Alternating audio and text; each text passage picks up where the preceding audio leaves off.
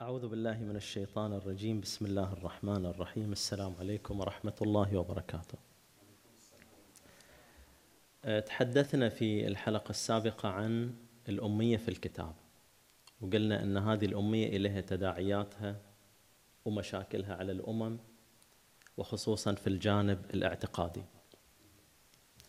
اليوم نتكلم عن مساعي القرآن الكريم في محو هذه الأمية. لأن هذه الأمية وخصوصا في الكتاب يجب أن تمحى.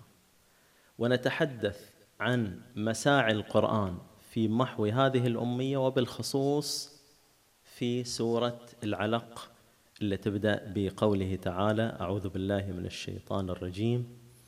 بسم الله الرحمن الرحيم. اقرأ باسم ربك الذي خلق. خلق الإنسان من علق. اقرأ وربك الأكرم الذي علم بالقلم علم الإنسان ما لم يعلم.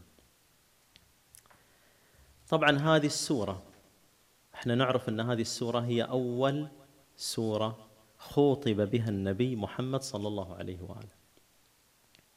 في أول سورة وفي أول آية أول كلمة هي اقرأ.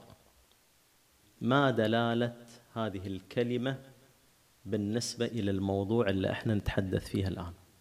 أول كلمة يخاطب بها الرسول اقرأ. إذا خوطب النبي محمد صلى الله عليه وآله بهذا الأمر فهذا الأمر لا يقتصر على شخص النبي صلى الله عليه وآله وسلم وإنما يتعداه لكل من يؤمن بهذا الكتاب. كل من يؤمن بهذا الكتاب عليه أن ينفذ هذا الأمر. اقرأ. من البداية الله سبحانه وتعالى يخاطب الإنسان يقول له اقرأ. فوش دلالة هذا الأمر؟ وش معنات هذا الأمر من البداية؟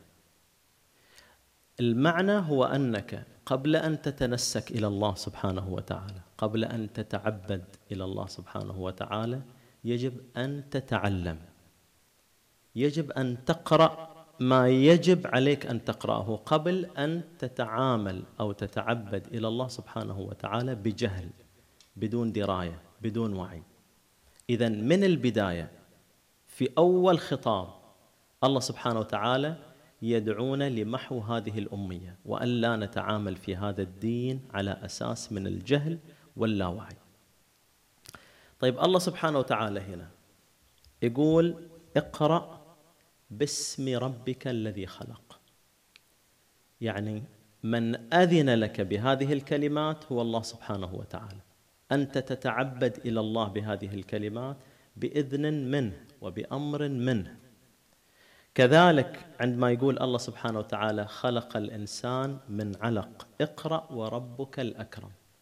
إذا كنت تؤمن بأن هناك خالق إذا كنت تؤمن بأن أنت أساسا مخلوق ولك خالق. وهذا الخالق أكرمك على بقية المخلوقات كرمك على بقية المخلوقات.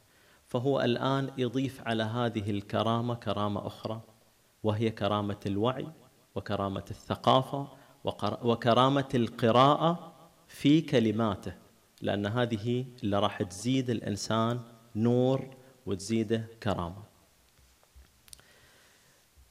هنا إحنا نوقف عند هذه الآيات ناخذ فقط محطات بسيطة. أخذنا أولا الأمر الرباني بالقراءة والآن نقف عند المحطة الثانية أرأيت الذي ينهى عبدا إذا صلى؟ معلش إحنا بنتجاوز هذه لأن إحنا نتحدث في مسار يتعلق بمحو الأمية فقط. فإحنا هنا الأمر في البداية كان أمر بقراءة القرآن. في البداية أمرنا بقراءة القرآن. الآن يتحدث عن الصلاة وأن هنا هناك من ينهاك عن هذه الصلاة. وش علاقة الصلاة بالقرآن؟ وش علاقة الصلاة بالقراءة؟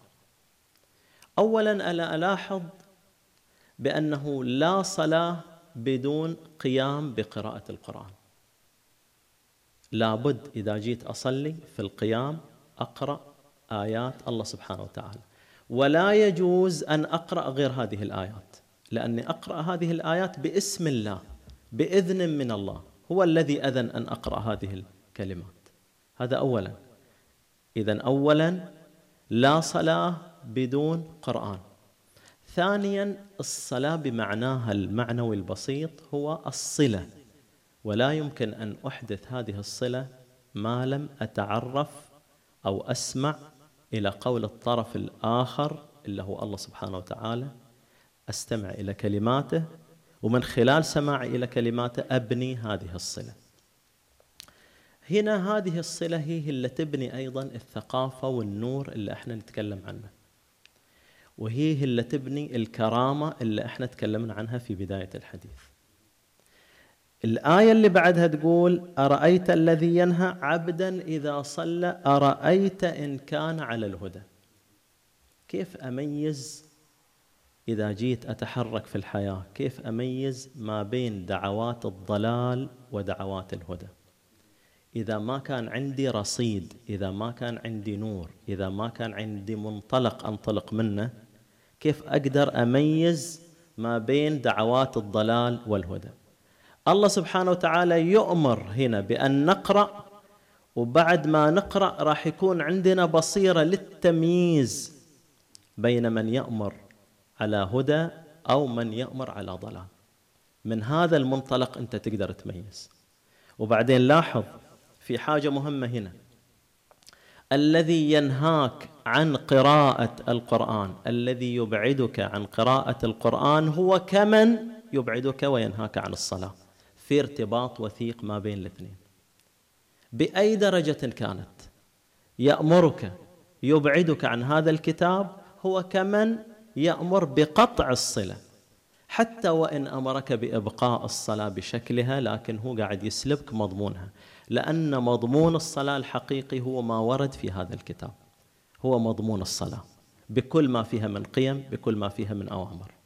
فإذا الارتباط الوثيق اللي إحنا نلاحظه ما بين الصلاة وما بين قراءة القرآن هي أن الصلاة معراج المؤمن من أجل نيل هذا الهدى.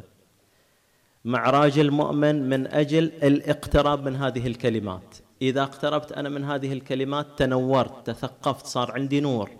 بعد هذا النور أنطلق إلى عالم الحياة أميز ما بين دعوات الضلال ودعوات الهدى. ما أميزها من خلال القومية ما ما أميزها من خلال الطائفية ما أميزها من خلال الانتماء. أميزها من خلال الجهد الفردي المبني على الصلة الحقيقية مع الله سبحانه وتعالى.